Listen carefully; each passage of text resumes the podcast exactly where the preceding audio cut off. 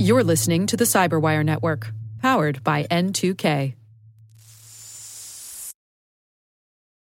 This episode is brought to you by Shopify. Whether you're selling a little or a lot, Shopify helps you do your thing, however you cha-ching. From the launch your online shop stage, all the way to the we just hit a million orders stage. No matter what stage you're in, Shopify's there to help you grow. Sign up for a one dollar per month trial period at shopify.com slash special offer, all lowercase.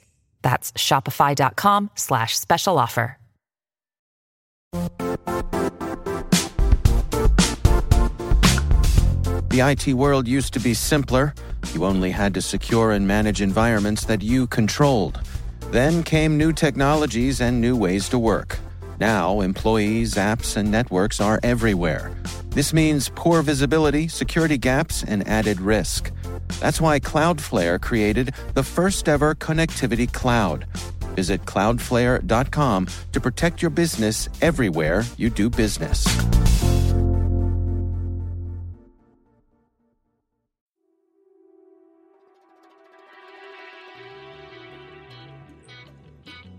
Hi, and welcome to Spycast. From the secret files of the International Spy Museum in Washington, D C, I'm Doctor Vince Houghton, the museum's historian and curator. Every week, the museum brings you interesting conversations with authors, scholars, and practitioners who live in the world of global espionage. Join us as we take a closer look at the secret world of intelligence.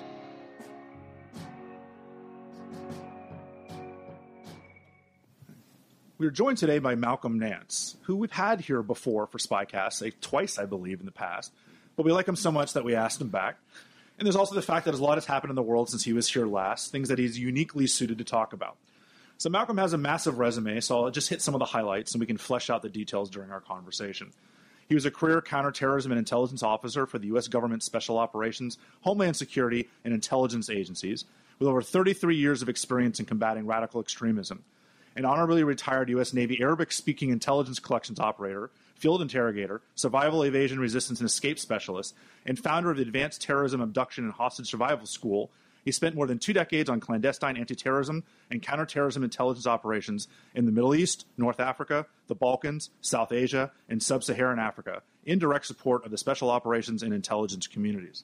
He has authored several books in multiple editions, including the Terrorist Recognition Handbook, a practitioner's manual for predicting and identifying terrorist activity, An End to Al-Qaeda, Destroying Bin Laden's Jihad and Restoring America's Honor, and The Terrorists of Iraq, Inside the Strategy and Tactics of the Iraq Insurgency. And he is now the author of the brand new book, Defeating ISIS, Who They Are, How They Fight, What They Believe. He is also the executive director of Tapestry, an acronym standing for the Terror Asymmetrics Project on Strategy, Tactics, and Radical Ideology, a nonprofit, nonpartisan virtual defense research institute dedicated to studying and disseminating open-source intelligence on the operational strategies, tactics, and belief systems of radicalized extremist organizations, individuals, and communities throughout the world. And that is the truncated version of Malcolm's biography. So, Malcolm, thank you for taking the time to join us here. It's always a pleasure to be at the Spy Museum. So I know you don't like being the go-to torture guy, but I think we got to talk about torture. Just, there's a lot's happened since the last time you're here. You've been here before talking about torture, but since the last time the torture report came out about a year and change ago. Yeah. Uh, and, and before and after it came out, being in the job that I'm in, I was frequently asked about the C I A's rendition enhanced interrogation program, that wonderful euphemism. And I'll admit, I have very little experience discussing this. I have an academic background. I can do an academic conversation. Mm-hmm. And most of the talking heads on T V are the same. Right. Right? There are people that can talk about, oh, this is what the Army Field Manual says, or right. This is what we can talk about. You know, what is a war crime? But you, however, were an instructor uh, in both wartime and peacetime SEER, and we talked about that acronym, uh, for basically training Navy and Marine Corps pilots, Navy SEALs, and other people high risk of capture, soldiers, sailors, Marines, to survive captivity. Right. And in doing so, you're integral in the creation of a school dedicated to uh, dealing with abduction and hostage taking from terrorists. And you've been waterboarded. You very famously said, when asked about waterboarding, waterboarding is torture, period. Right. I assume that hasn't changed. But, of course, the, so the torture report has come out, and it's been the, in the middle of this back and forth, somewhat partisan, Republicans versus Democrats, but also there's been a lot of pushback from the Intelligence Committee. So what do you think about the report itself and the debate over its merits? You know, when I when I wrote the article for Small Wars Journal back in two thousand seven, um, uh, little did I know that it would set off a firestorm. Uh, it, it really went overboard at that time. And, of course, they were trying to uh, confirm a new attorney general who himself was sort of waffling as to whether or not, you know, enhanced interrogation, specifically waterboarding, was a form of torture. Um, and since I had a lot of experience with that, uh, and, and, and despite what you'll hear from a lot of people, there is only one place, one facility, and one board in the entirety of the United States Department of Defense where waterboarding was authorized and done. One. And if you don't know where it is, then you don't know. It's just that simple. So, you know, it wasn't being done in large, you know, quantities all over the place. Uh, it, there was a very small, trained cadre of people who were, were who were trained to, to implement this. And it wasn't done, you know, you always hear people say, well, if you think waterboarding is torture, then you tortured U S citizens. Well, no. We, uh, at the U S Navy SEER School in Coronado, um, we used it as a demonstrator. It was a systems demonstrator, we like to say, that it was there to show that the enemy does have the capacity to make you talk, mm-hmm. despite everything that we teach you in resistance uh, to interrogation, uh, the Geneva Convention. There are very horrible, horrible methodologies that will make you open your mouth. The difference between what we did, which was an honorable program developed after the Korean War, every service organization created a survival, evasion, resistance, and escape school uh, in order to keep Americans alive. We had Americans who were just dying, literally dying in the field uh, because they didn't know how to confront being broken spiritually and emotionally by enemy captors. Waterboarding, as it was used at our facility, was designed to demonstrate that that enemy will absolutely make you open your mouth. The question is, what are you going to do when your mouth opens, right? So we it was an honorable system. Like I said, we would show or demonstrate to forty or fifty students who were in a simulated environment, right? Take one person who was recalcitrant or who wasn't learning the lessons of SEER, and we would show that there was a way to do it. And we were also testing the student at the most extreme level. But it was not widespread. It was not done to, you know, fifty to one hundred students at a time. You know, it was done in one here, one there, as I said, to do that. Now, one thing that we knew is we had the entire history of survival, evasion, resistance, and escape in the United States Armed Forces. From the American Revolution, we had dossiers, books, manuals of captives from in every war. And we studied in great detail how people would inflict pain and use what we call stress and duress techniques on your body. And we were, of course, that repository of information. And we all knew, understood, and had drafted material based on the entire history, all right, as we'd say, which was written in blood of dead U S service members, what worked, what would not work.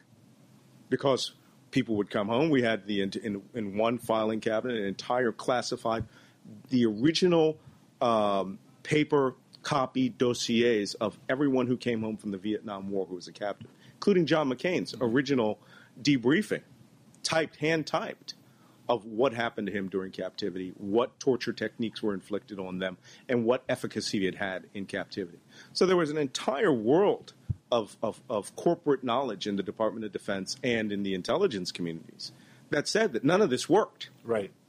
Stress and duress does not work.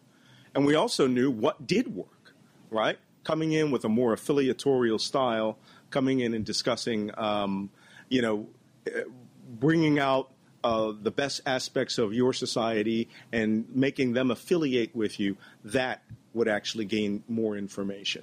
Like Hans Scharf, the, you know, the German interrogator in World War Two, never used any stress and duress the way the Gestapo was. And he was eminently successful, and the Gestapo were eminently failing. Right. All right. So that's why, of course, even today, waterboarding is torture. Um, that article was quoted by the president on the day that he signed the enhanced interrogation technique ban uh, of waterboarding at the White House. That was, that was, I believe, one of his last words, was that waterboarding was torture. Now we have ISIS waterboarding captives. We have reports of them. Uh, the uh, former Army Ranger uh, who was captured before he was beheaded, he was tortured and waterboarded. Uh, so our enemies are using it based on our justification that it works. Right. And we know it doesn't work. You're going to say anything. The point is you're going to have to waste a lot of resources validating anything that comes out of your mouth. Uh, there was a recent B B C documentary that we participated in where the subject of the waterboarding admitted on the waterboard that he was born a bunny rabbit. Right? And he went into convulsions eighteen seconds in.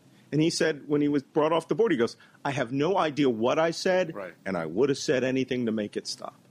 So why even discuss it? Well, yeah, I mean, you brought up John McCain, and there's the famous story of his uh, his fellow captor in the Hanoi Hilton being asked about his chain of command and, and listing the offensive line for the Green Bay Packers. Right, right. And uh, you hear, hear so many stories about that. Yeah. Um, well, good, well, thanks for, for bringing us up to the present. Um, I, I know this is not uh, a topic that uh, is pleasant to talk about, but certainly there's very few people that know more about it than you do, so we're, right. we're appreciative of you taking the time. Let's talk about ISIS, because that is another major subject that has popped up since the last time you've been here. And you really you you spotted the ISIS threat, for lack of a better phrase, long before other people did. You know, for a lot of people, ISIS is the kind of the flavor of the year, the month. Yeah. You know, where all of a sudden there are twenty, thirty books on ISIS that have been written in like a half an hour and thrown up to try to make money or try to get this idea out. You hear ISIS on the news all the time, but this is not an organization that popped up yesterday. Yeah. You've been looking at these guys for ten years. Can well, you talk a little bit about your, your back? Well, under a different name, yeah. You've been looking at these guys for, for a decade. Can you talk a little bit about sure. that, that lead up? Yeah, they tried to kill me, and I take it very personally. And uh, one of the books that I wrote was a book that I first wrote in two thousand, between two thousand five and two thousand seven, called The Terrorists of Iraq. Uh, there's a new updated version that was written in twenty fourteen, which has three more chapters on ISIS. But it was a compendium of every insurgent group fighting in Iraq and their history of combat operations against the United States, and showing that Saddam Hussein's intelligence agencies were the largest inter, you know, insurgent group in Iraq. I lost six friends. All six contributors to that book were killed in either suicide bombings or or executed. Uh, one of them, who was kidnapped by ISIS, uh, sorry, Al-Qaeda in Iraq, and was executed in Fallujah. So, you know, I take the subject very, very seriously. But the difference is, I mean, you have great books out there. You know, you have people writing books. You have J M Berger and Jessica Stern. You know, uh, you have Hassan Hassan and Michael Weiss, who wrote the two most popular books on ISIS. Uh, but, you know, three months before those books came out, there was this little intelligence community textbook called The Terrorists of Iraq, to, you know, the history of the Iraq insurgency, two thousand three to two thousand fourteen, which had the entire breakout of this organization. Um You know, it's not a mass market world in the intelligence community. We we know things because we have to deal with them uh, on a day-to-day basis.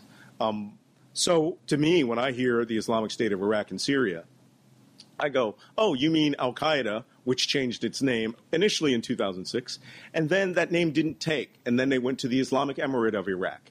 And then they changed to the Mujahideen Shura Council. And then they maintained Al-Qaeda in Iraq. And then when their leadership was killed and Abu Bakr al-Baghdadi took over, he goes, no, no, no, we're going back to Islamic State of Iraq because we're going to establish that caliphate thing. And then twenty eleven, they deploy a unit to Syria, and they say, and now we are the Islamic State of Iraq and the Levant, ISIL, or Syria, as we like to say for short.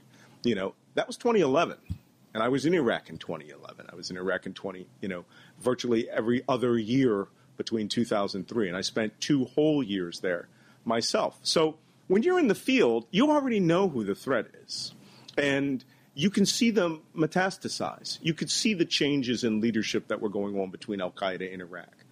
Bin Laden always wanted Al-Qaeda in Iraq led by the local insurgents, you know, but the local insurgency at that point, if you were to watch the news media, was Al-Qaeda in Iraq. They were fighting us everywhere in Iraq, five hundred fifty attacks per day. But it was virtually impossible. They had no less than they had no more than five thousand men at their peak combat strength during the insurgency. But we completely ignored the eighty thousand men of Saddam's intelligence re- opera, you know, regime and all of the Ba'ath Party members, all of whom were just literally kicked out of power after forty-five years of dominating every aspect of Iraqi life.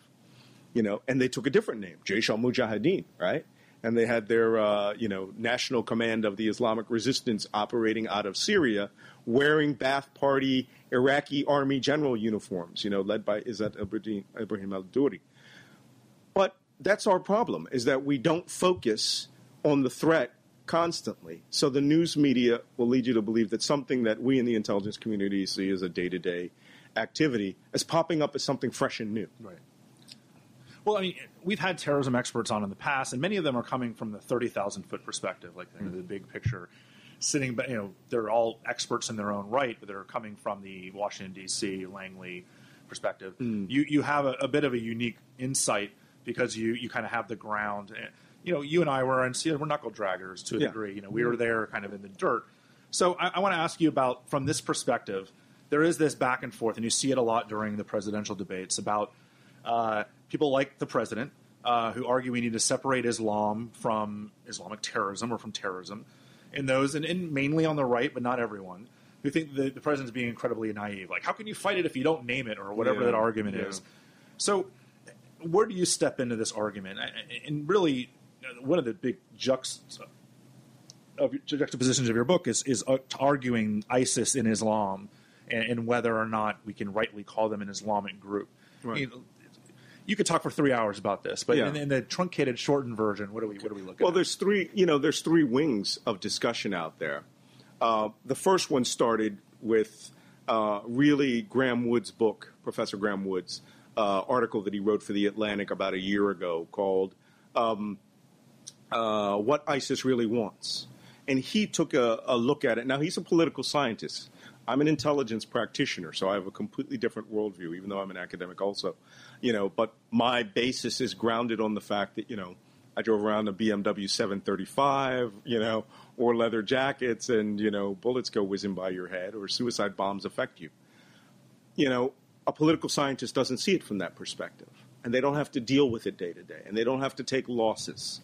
Uh, so they can look at it and say, well, ISIS reads the Quran, and ISIS uh, uses Islamic terminology, and ISIS has imams, and ISIS believes that they are the immediate companions of the Prophet Muhammad. Therefore, they are an extraordinarily Islamic group, and they are an Islamic terrorist group, and you must refer to them as radical Islamists. But, and then you have, on the other hand, you have the president, and you have most Muslim leaders who say ISIS does not espouse the basic tenets of Islam. They don't live up to the fourteen hundred year traditions of Islam. They do activities where Muslims are their number one victim base. Uh, they they practice the, the act of takfir, of defer, declaring Muslims non-Muslims. They are un-Islamic, and their behavior is un-Islamic.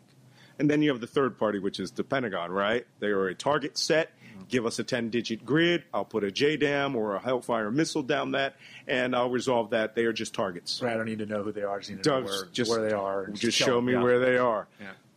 What I espoused, actually, in my fir- in the first book where I discussed al- uh, this ideology was a book called An End to Al-Qaeda.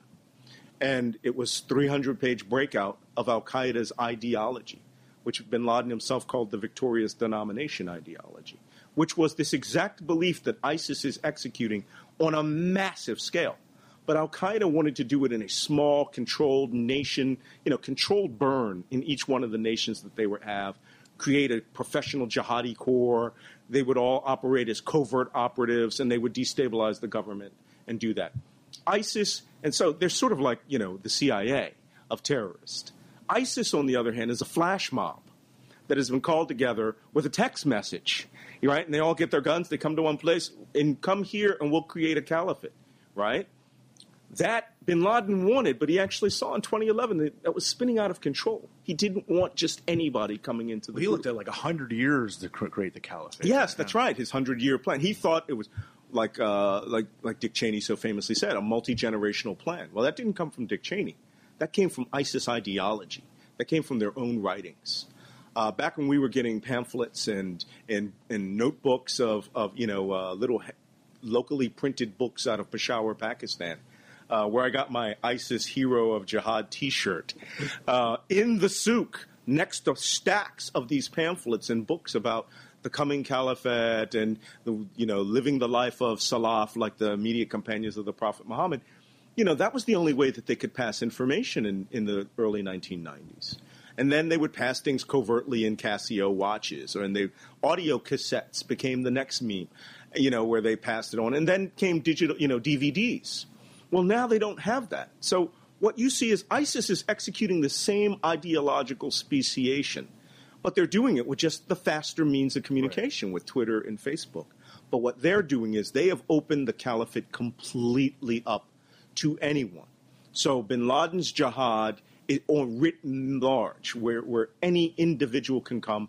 And it was successful, you know, very early on, in twenty fourteen, when they said the caliphate is established, you know, a new one has been established since the first time since nineteen twenty-four. Come here, live in paradise on earth. And I've, I've asked people in the past about, you know, the, the ultimate ISIS ideology is one that's pretty, pretty frightening. The idea is they truly believe, I mean, every religion has its kind of end times philosophy. And when, you know, whether it's the second coming, Christianity, or the, you know, the first coming in Judaism, uh, ISIS actually believes that the apocalypse is happening today. ISIS, to tell you the truth, it, it, it's it's more sinister than that. ISIS is invoking the, the the apocalypse that's written in their Book of Tribulations, which is essentially just a rewrite of the Book of Revelations in Christianity. You know, the camel trail that the Prophet Muhammad worked on with his first wife, uh, he went to Jerusalem, up and down the Hijaz, the western Saudi Arabia. Christianity was already entrenched in Judaism, in families, in Mecca. He had heard about all of these stories. But this group has taken the words of the Prophet Muhammad and the stories in the Hadiths in the Quran, and they've decided they will not just execute them, they will invoke them to happen. They will force the hand of God. They don't view themselves as just doing God's will. They see themselves as the ideological executioner of God's writing. And since the Quran itself is a holy, pure, you know, interpret not interpretation, a pure dictation of the words of God, it itself opening the cover as a form of worship, they view executing the words that are in there, even though they're really written about a series of battles written between a tribal, you know, tribal groups for the economic control and, you know, control of the, the routes between Mecca and Medina and getting rid of polytheism. fourteen hundred years ago. Yeah, yeah. One th- in six twenty-two, yeah.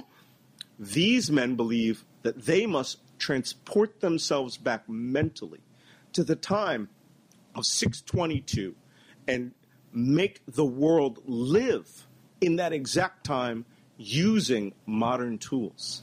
Yeah, so why don't why don't they just use weapons, seventh century era? Yeah, weapons, right. right. I, mean, I, think, I think that would be fair. But, you know, I I, I, I I said in my my counter ideology proposal, perhaps we should start shaming them. That, you know, you, no, you have to go back to clubs and you have to go back to using short spears or bow and arrow.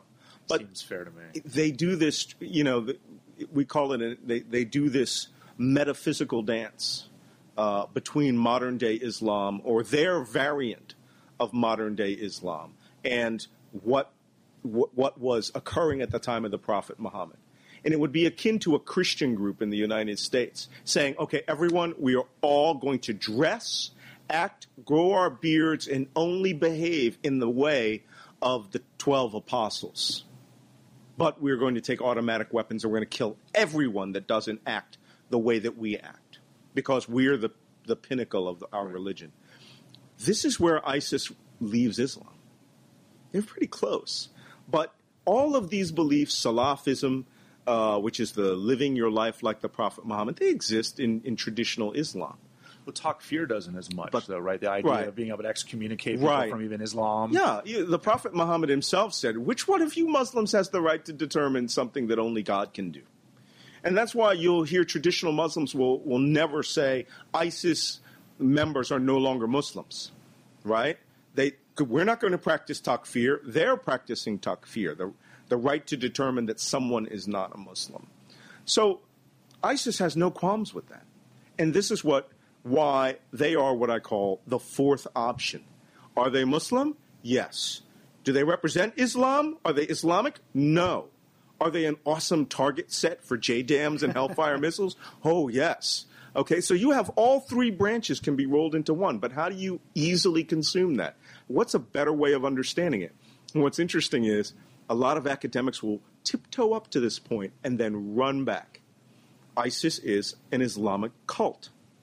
And so instead of saying, oh, this is radical Islam, this isn't radical Islam. Radical Islam's Hezbollah. Mm-hmm. Radical Islam is extremism is Hamas. ISIS is an order of magnitude beyond radical Islam. You could only wish they would go back to radical Islam. They are Islamic cultists. Right, you've, you've compared them to the Branch Davidians, yes, to the Hellbach crew. And yeah, the, yeah, and Aum Shinrikyo yeah. in yeah. Japan, you know. Um, and with the reach and capacity of Aum Shinrikyo. Aum Shinrikyo had a farm in northwestern Australia in order to test sarin nerve gas. And they were gassing thousands of sheep there. And then went to Tokyo and did the same thing, you know, with a, a technological mistake. ISIS is looking to build that capacity. But like Aum Shinrikyo, they have to bring you in with the ideology. They have to Hold control on. your behaviors. So your book does something that others don't, other than just, you don't just explain who ISIS is. You do. You, you know, this is a very large book. Uh, I was actually very happy to see. The Encyclopedia my, of yeah. ISIS is what people are calling it now. That was, that was my nice way of saying this is a large tome. But I was very happy to see in the endnotes there's over eleven hundred different endnotes, which is extraordinary for someone like me who, who likes seeing actual research done. What? It's nice to see. Um, I'm giving you props. I, I uh, have actually been insulted by reviewers for having so many notes. Well, that's ridiculous. Who's, um, who they, you know, so that's silly. No, we're in the intelligence community. You got to you got to show your work, right? And well, in this case too, because there's so much out there. Some of it good, some of it crap. You want to be able to make sure that you actually can back yourself up right. with information. Now, your subtitle is who they are, how they fight, what they believe. But something that you include in this book is your kind of your personal step by step plan to beat ISIS. Yeah, w- without giving away the ending, kind of just no. lay out. I have to give you lay out a little bit about what, what you're you're looking at your plans. It's it's an interesting way of thinking about things, and, and I want to ask you specifically about this because it almost looks like someone's listening. But go ahead. Well, yeah, it, it does sort of look like someone's listening. Um, uh, first, I'll tell you a couple of funny stories that that that will help you understand why. Um, I, and I said this in our in our briefing today. And between two thousand six and two thousand eight, I, I lectured at Macquarie University in Sydney, uh, the um, Center for Policing, Intelligence, and Counterterrorism. And when I was in Australia for years, I was hammering in the media, ISIS is an Islamic cult. And if you recognize and understand their what's going on is cultism, which is a corruption of a mainstream religion for personal or political purposes, it's so much easier to digest why they're doing this. Why do they want to destroy Islam and re-engineer it? Because that's their goal. They they absolutely, I mean, attacking us is just fun for them. Their real goal is to change Islam so that Islam will be co-opted and then will be the spearhead to changing the world for their savior, the Mahdi, and the return of the prophet Jesus. All right? So this is technically jihad for Jesus. Uh, literally. This should have been the title. Not technically. This should have been the title of your book. Yeah. Well, and if you want a much deeper, deeper dive than, than what I give in the book, because my book is an is technically an in, is essentially a C I A version contract encyclopedia of everything there is to know about them, how they do it, why they do it, when they do it, in context. Um, you know, you can go to, uh, you know, um, Will McCant's book, ISIS Apocalypse, which goes deeper into the religious uh, precepts. But I show how those the religious belief system molds itself into strategic battle, mm-hmm. how their combat tactics in the street literally are drawn from uh, not only what they've learned from al-Qaeda in Iraq, or al-Qaeda's strategic between al-Qaeda and the Arabian Peninsula, and all of the old school generation one through four combatants, but also how they look to the sixth century. Yeah.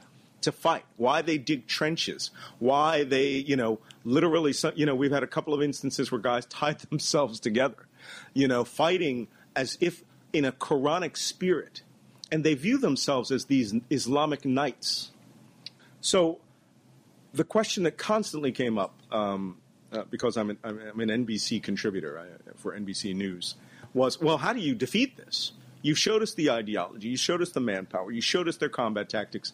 You know, you showed us that they can't service Humvees, so they turned them into a thousand, you know, suicide, what we call bomb Vs, right? Uh, they actually have a suicide bomber command, by the way, hmm. uh, an actual structure with a logo. And how do you beat them? Well, you know, I've always been a, a core proponent of going at this group ideologically, going after their belief system. Um, if so long as this virus has this attraction to a small microcosmic section of people, even if it's only several thousand people, their capacity for doing mayhem and destabilizing the Middle East and the world only takes a couple of people. Look, this group is based on the first Islamic cult, the Khawarij. Uh, and if you want to see a name that they hate, it's the Khawarij. The Prophet Muhammad himself warned against this group, that these guys would pray like Muslims five times a day, and then at their first opportunity, they would leave Islam like an arrow from the bow. They hate being called Khawarij. So all of you start calling them Khawarij, not Daesh, okay? Now, this group believes that they are executing a prophetic method, as they call it, that they're executing a strategic plan, not just to make the world Islamic, but to convert the entire Islamic world to their worldview, or they will die. It's as simple as that. How do you beat that? Well, first you go after their belief system. What they are is a combination of all three of those factors, right? right? They're Islamic, they're un-Islamic, they're target set. And that comes into cultist.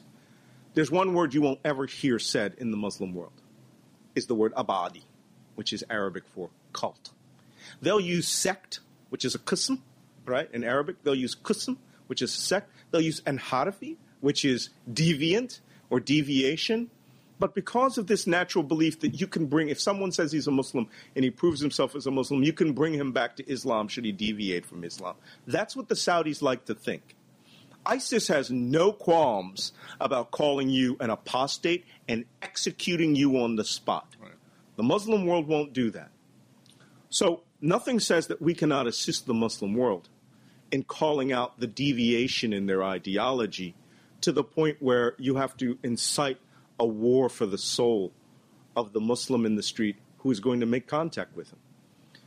If you were to make it to clearly explain with the proper megaphone that ISIS's belief system endangers your soul, having contact with them is like having contact with the Iblis, right? The demons of the Quran, which every Muslim believes, or the evil genies, right?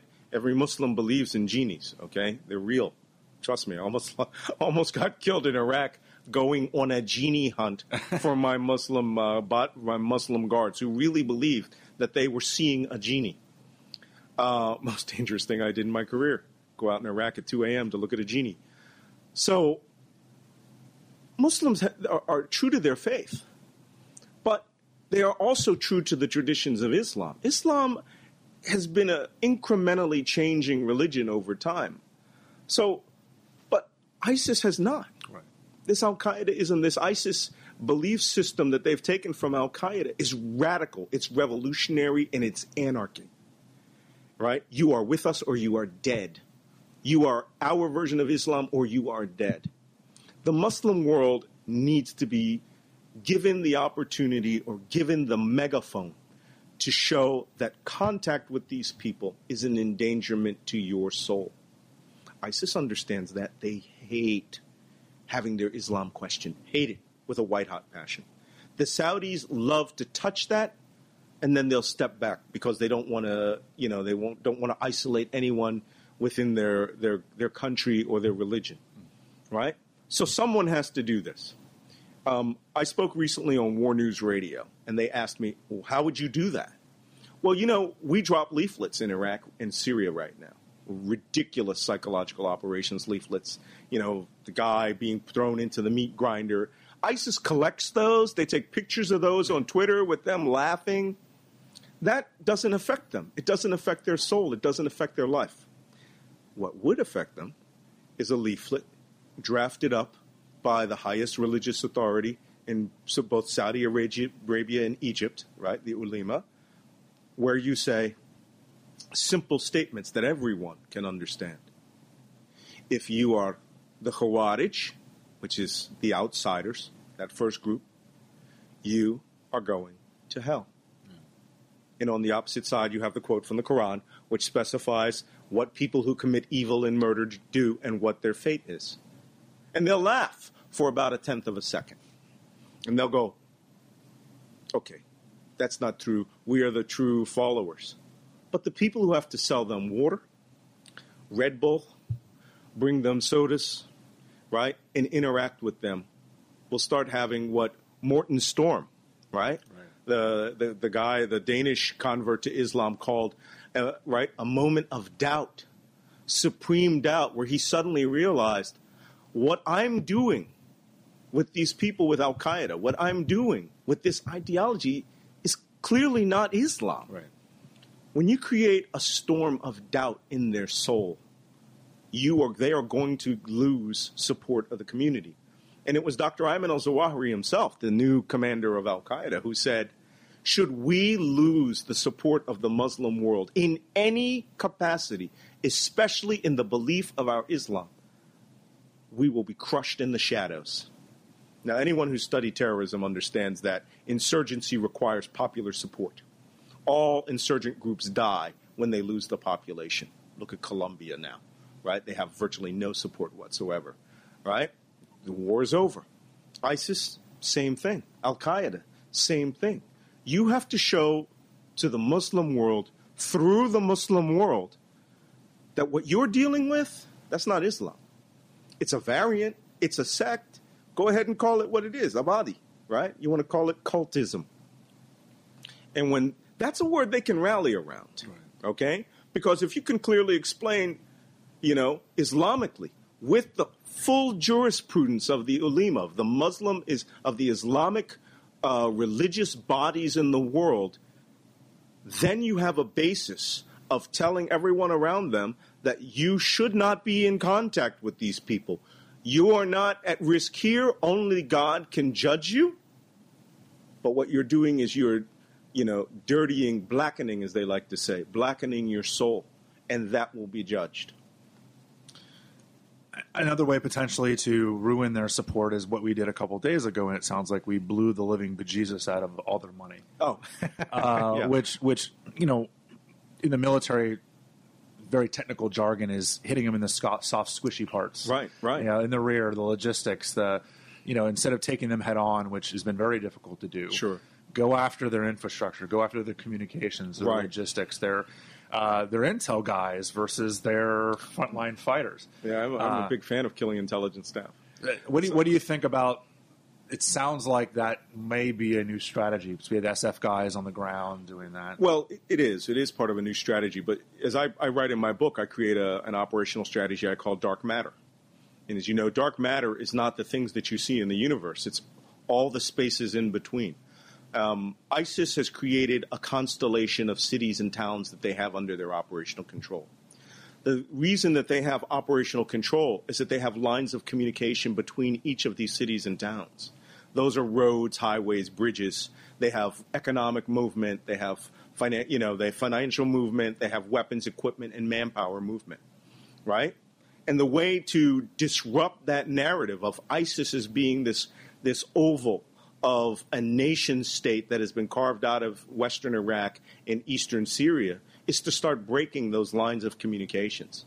And I hearken back to, you know, the, the old school, the, the O S S, Jedburgh teams, yeah. uh, you know, the S O Es, infiltration of agents uh, to go with the French Maquis, uh, and the Vietnam Mike forces, where you get indigenous forces, you marry up a special forces unit to them, and you don't go six at a time, you don't go twelve at a time. Right? You go one hundred at a time. Like the Montagnards. Yeah, the Montagnards, yeah. Right? And you drop them. You know, the best thing we could do is instead of doing a, you know, one hour, two hour raid, you take a C seventeen, you take them all in the parachute, you go to five thousand feet A G L, and you start kicking out one hundred men into the middle of the desert. You take a section of their line of communications, let's say between Deir ez-Zawar and Raqqa, right? You create a kill box for your drones and your J D A M, you know, B ones, right? And then you take over that section of highway and you break the link between ISIS cities. And when you do that, you don't do it in just one place. You do it in twelve places all on the same night for forty-eight to seventy-two hours. And then when they are forced to come out to confront you, you use your own asymmetric warfare. You use B one bombers carrying, you know, sixty-four J D Ms. You have B fifty-twos, and you just, you know, using your J TACs and your one hundred man insurgent force, kill everything that comes out to you. Just line up the A tens yeah. and just have them fly. Oh, yeah, around. Of course. And the funny thing is, we're really good at this, yeah. right? This is, you know, as somebody, I, I, I recently briefed this, and somebody goes, that's Ranger stuff you're talking about there. And I said, if you read the book, I propose the Rangers be brought out. But the soft guys can go up and they can set up long, you know, long-range reconnaissance uh, and, you know, create, if you want, carve out air bases in the Syrian desert, right? Everybody goes, oh, Desert One again. No, we're really good at this now. Right? We can land a C seventeen in the middle of nowhere and drop off, you know, Piranha, you know, in, in, in up-armored labs mm-hmm. and uh, go out and do a week-long, heavy, you know, special operations mission where we can take bases, take cities, you know, take small towns, kill everyone and leave. Get on that same C seventeen and fly out. Now, that sounds, now with the Russians in play, it's a lot more daring. The thing is, we have indigenous forces who will go with us. You know, I propose taking the Syrian Kurds who are in Syria and doing missions in western Iraq and taking northern Iraqi Kurds and flying them to Raqqa, Syria. Because imagine the shock value when they say, wait a minute, these guys we're attacking, these are Iraqi Kurds. What are they doing in Raqqa? You know, ISIS's capital in Syria. Well, you're the ones who created this border. Right? You created that oval of a new nation state. We're just going to bring disparate forces in wherever we want, and that itself will have a shock effect on the forces that they're fighting. They won't know who they're engaging. Maybe it'll be the Jordanians with us the next day. Maybe it'll be, you know, the U A E S A F. You know, the point is, instead of going out and doing these one- and two-time pinpoint raids, we need to start destroying their links to their terrain. Now, imagine the news story the next morning. twelve hundred men are all over ISIS's rear area, destroying everything, causing them to have to come out of their cities, and we're we're destroying Toyota task forces every day. And then forty-eight hours, all of them disappear. It would change the narrative overnight. It would change yeah. the entire narrative of the war. Okay, so... So lots of, yeah, you, so that's why you grab this book. You can read all, all about that here. Uh, I, I want to finish up by asking, all the attention usually ends up in the Middle East. Uh But you spent time a lot of other places because there, there's problems a lot of other places. There's, you know, Boko Haram and Al-Shabaab mm. and even grouping. The most populous Muslim nation in the world is not in Indonesia. The Middle East. It's yeah. Indonesia, right? right. And, and so it's just there. there there are places outside of ISIS-held territory that could potentially be flashpoints yeah. in the future. Can you talk a little bit about what's being done uh, to minimize the potential damage from there? Well, Boko Haram has sworn the uh, oath of loyalty to ISIS, and there's an entire chapter. As, if you read the book, there is literally every place ISIS is has been broken down into an analytical and historical reading of every one of their wilayats with their, their provinces. And Boko Haram is the wilayat of West Africa, right, the state of West Africa. And that is an insane group of people. Um They were pressured very badly last year. Actually, I made a, a prediction last year that they would be gone by Ramadan of last year. But they're very elastic. And um, they they are, as a matter of fact, they viewed themselves as the West African Taliban. And they have that capacity to go up into the mountains and the, and the caves where, where they are right now. But in Indonesia, on the other hand, you just had this recent attack that occurred in Jakarta, in a place that I had been, been to. Everybody knows the Starbucks, right? Mm-hmm. Uh, up there near uh, the United Nations headquarters. Um, and I actually saw the video of those attacks. As, as a matter of fact, I was just in Singapore last week, and there's this big documentary that was done about the Jakarta attacks, where many people had recorded them. And as soon as you see how they fought, right, guys with handguns, this is interesting, right, handguns, assault rifle, suicide vest, improvised, like, coconut-style hand grenades, and knives. It was the knife that, that gives you the indicator that you're an ISIS member, right? They love going to Blades. Um, and they carried out this attack. As a matter of fact, one guy, there's a very clear video of one guy blowing up and his grenades going off. Uh, and they, but they always go along ISIS uh, doctrine. The first place they attacked was not the United Nations headquarters or the Starbucks. Those would always be secondary. Doctrine is you attack the apostates' military and police forces. So the first thing they did was they attacked a police post, guard post. You know, these guards are armed. So immediately the first three guys were mowed down. They managed to kill a couple of police officers, but it broke the back of the assault to the point where two of them had survived and actually were on camera standing off in a crowd watching, evaluating the, the ability of them to be successful in the rest of the raid. And then they carried out more shootings till the police, you know, gunned them down or one of them blew up. But we're seeing these tactics pop up everywhere now. In Israel, there's a tactic that's happening that's very unique, and it doesn't appear to be inspired by Hamas or Fatah. It's what we call suicide individual weapons attack.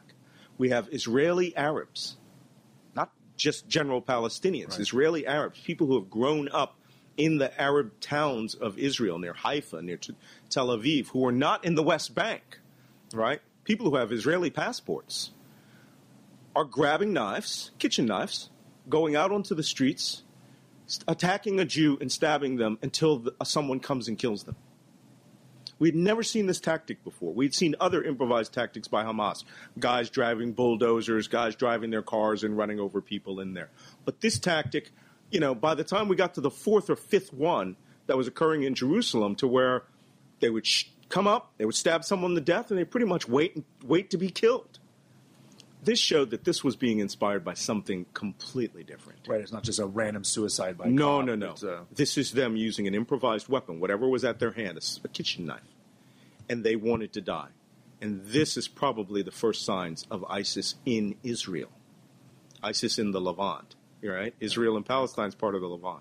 Truly frightening. So Malcolm Nance, author of the new book, Defeating ISIS, Who They Are, How They Fight, What They Believe. Thanks for taking the time to talk to us again here at Spycast. Well, it's always great to uh, talk to practitioners uh, and get the word out there. So thanks for having me. Thank you for listening to Spycast. Remember, every Tuesday we will post a new podcast available from both spy museum dot org and iTunes. If you have any questions or comments about Spycast, email us at spycast at spy museum dot org or leave a comment or review on our iTunes page. You can also follow us on Twitter at I N T L Spycast.